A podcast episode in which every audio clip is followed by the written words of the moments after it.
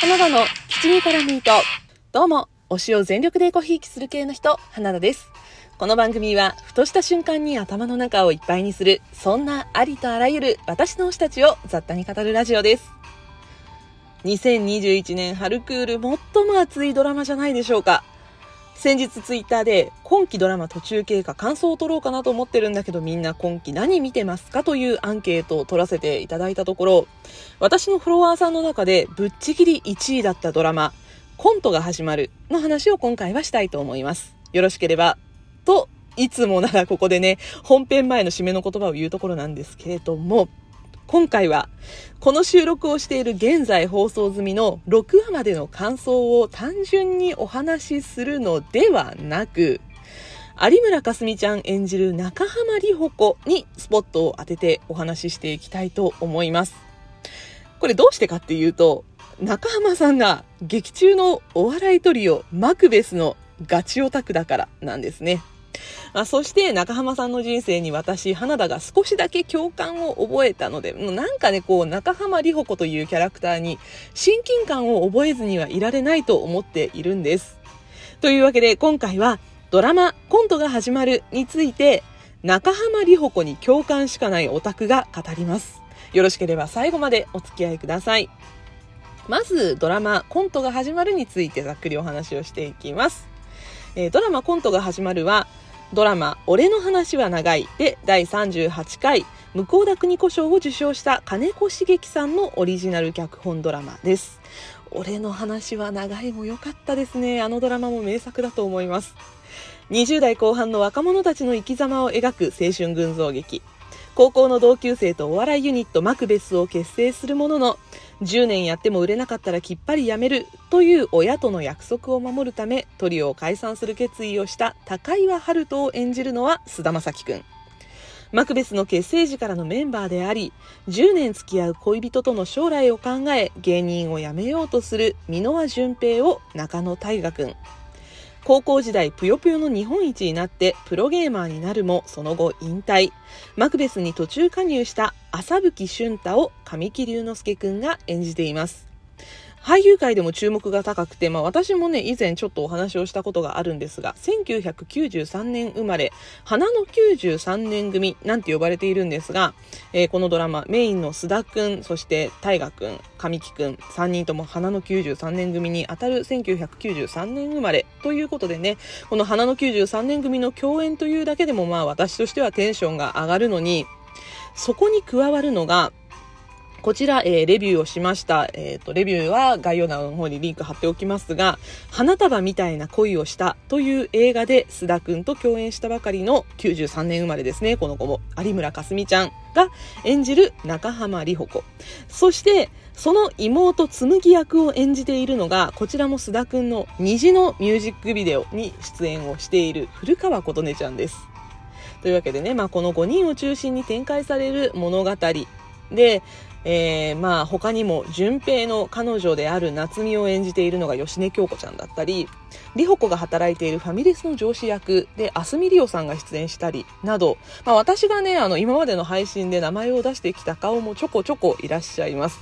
いやーこれテンション上がらずにはいられないでしょうということでね、まあ、このドラマコントが始まるなんですが、まあ、作りとしてはですね舞はマクベスのコントから話が始まります。そして、そのコントの内容が物語の伏線となって話が進行していくという作りになっていて、ドラマのラストもコントのオチのシーンで終わるんですね。で、このシーンでもまた本編の伏線を回収するので、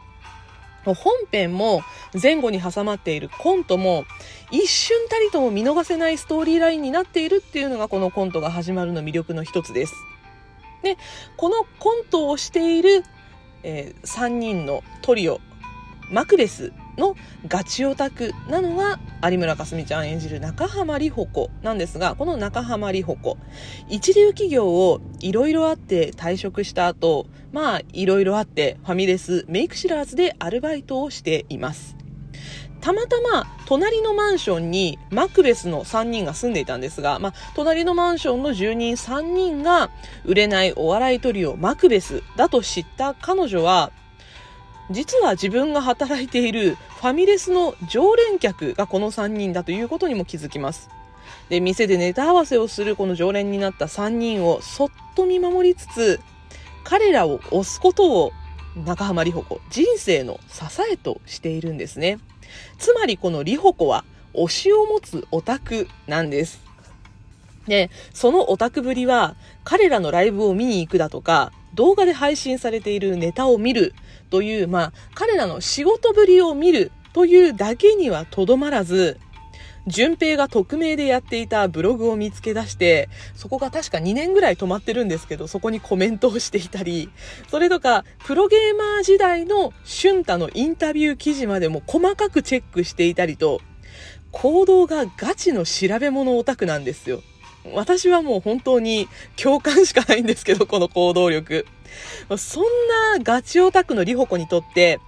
推しが解散してしまうということ。しかも、世間的には全く花開くことなく、まあ10年間鳴かず飛ばずで売れなかったから辞めるというね、この終焉の迎え方、この状況、かなり辛いものがあるのではないでしょうか。いや本当にね、あの、推しをオタクとして追っかけている中でね、その推しが身近にいるっていう状況を私は、あの、自分では体感したことがないんですけど、その他のリホコの行動っていうのが、いちいち私もなんかこう刺さるなって、オタクとして刺さるなって思う部分があって、なんだかこう共感すごいしてしまうんですね。それはやっぱりリホコがガチの推しを持つオタクだからだと思いました。で、あの、3話でね、いろいろあって、マクベスの3人と、えー、中浜姉妹ですね、リホコと紬の姉妹が、たこ焼きパーティーをするシーンがあります。でね、これ、リホコの状況になって考えてみると、絶対ね、もう、本当に、なんだろう、平常心ではいられないと思うんですよ。だって、推しとタコパするってこの状況、ガチオタクにはもうある意味辛いと思うんですよね。あの、嬉しいとかじゃないの。絶対もう精神的におかしくなっちゃう。辛いって思うんだけど、まさかのこのシーンで、リホコはですね、どうして一流企業を辞めてファミレスでバイトをしている現状になっているのか。ね、そういう経緯をぽつりぽつりと話すことになっていきます。付き合っていた彼氏の裏切りに遭い、そして会社で理不尽な扱いを受け、その結果、私が頑張るからダメなのか、頑張り方が間違ってるのか、わからなくなってしまいました。もうすごい淡々と語るんですよ、リホコが。もうね、その姿を見て私、この3話放送時、ほんと涙が出て止まらなかったんですね。これ、まあ、あの、実は理由がありまして、えこのコントが始まるの、まあ、主人公たちですね、えっ、ー、と、マクベスの3人と、あと、リホコは、えー、4人とも28歳です。えー、まあ28歳の時点でもうこのリホコがね、すごい辛い状況にあるわけなんですけれども、私自分が28歳の時を振り返ってしまったんですよ。実は私も28歳の時、いろいろあって、ちょっと精神的に病んでしまって、その頃勤めていた割と大きな会社を辞めたタイミングだったんです。28歳の頃振り返ってみたら。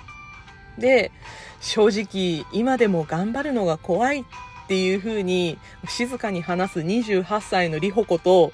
28歳の頃、もう本当に精神的にすごい苦しい状況になってしまって、まあ仕事ができなくなってしまって辞めたんですけど、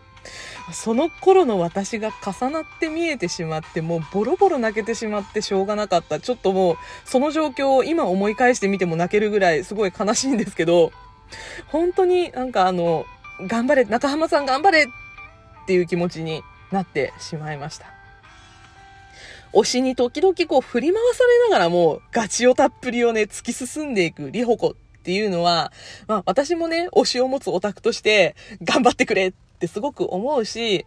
まあそれだけじゃなくって、今、リホコはまたこの先の人生をどう歩んでいくか、今決めようとしている、本当に過渡期にいるんですよ。あの、勤めているファミレス、ファミレスで正社員にならないかっていうような誘いを受けていたりとか、これから先の人生どうしていこうか。で、まあ今同居している妹の紬ももう出ていくことを決めているので、また一人での生活を再開するにあたって自分はちゃんと生きていけるのかとかね、そういうことを今考える岐路に立っていると思います。でね、推しもいなくなってしまったら、リホコはどうなってしまうんだろう。この後、どう生きていくんだろう。っていうことはね、私はすごく注目して見ていきたいなと思っていますし、で、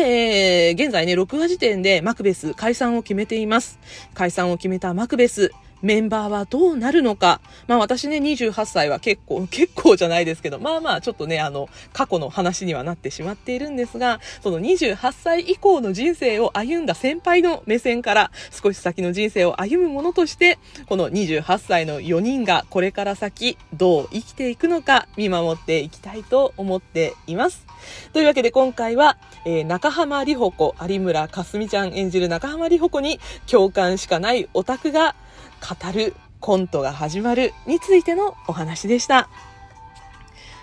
当番組ではリスナーの皆さんからのお便りを募集しています。この俳優のここがすごいのコーナーで取り上げてほしい俳優さん、番組へのご感想やご意見などありましたら、概要欄のラジオトークお便り機能、Google フォーム、マシュマロ、どれからでも結構です。お気軽にお便りいただけると私のモチベーションアップにもつながります。えー、ぜひね、今期皆さんが見てるドラマの感想とかもよかったらお便りの方で教えていただけると、あの、個人的にすごく嬉しいです。えー、近いうちにちょっとお便り溜まってますので、お便り返信会取ろうと思っております。またそちらでもよかったらご紹介させていただければなと思っておりますので、本当に気軽にね、あの、挨拶だけでも全然結構です。あの、お便りいただけると私がすごく嬉しいいです。どうぞよろしくお願いします。はい。というわけで、ここまでお相手は花田でした。またお会いしましょう。バイバイ。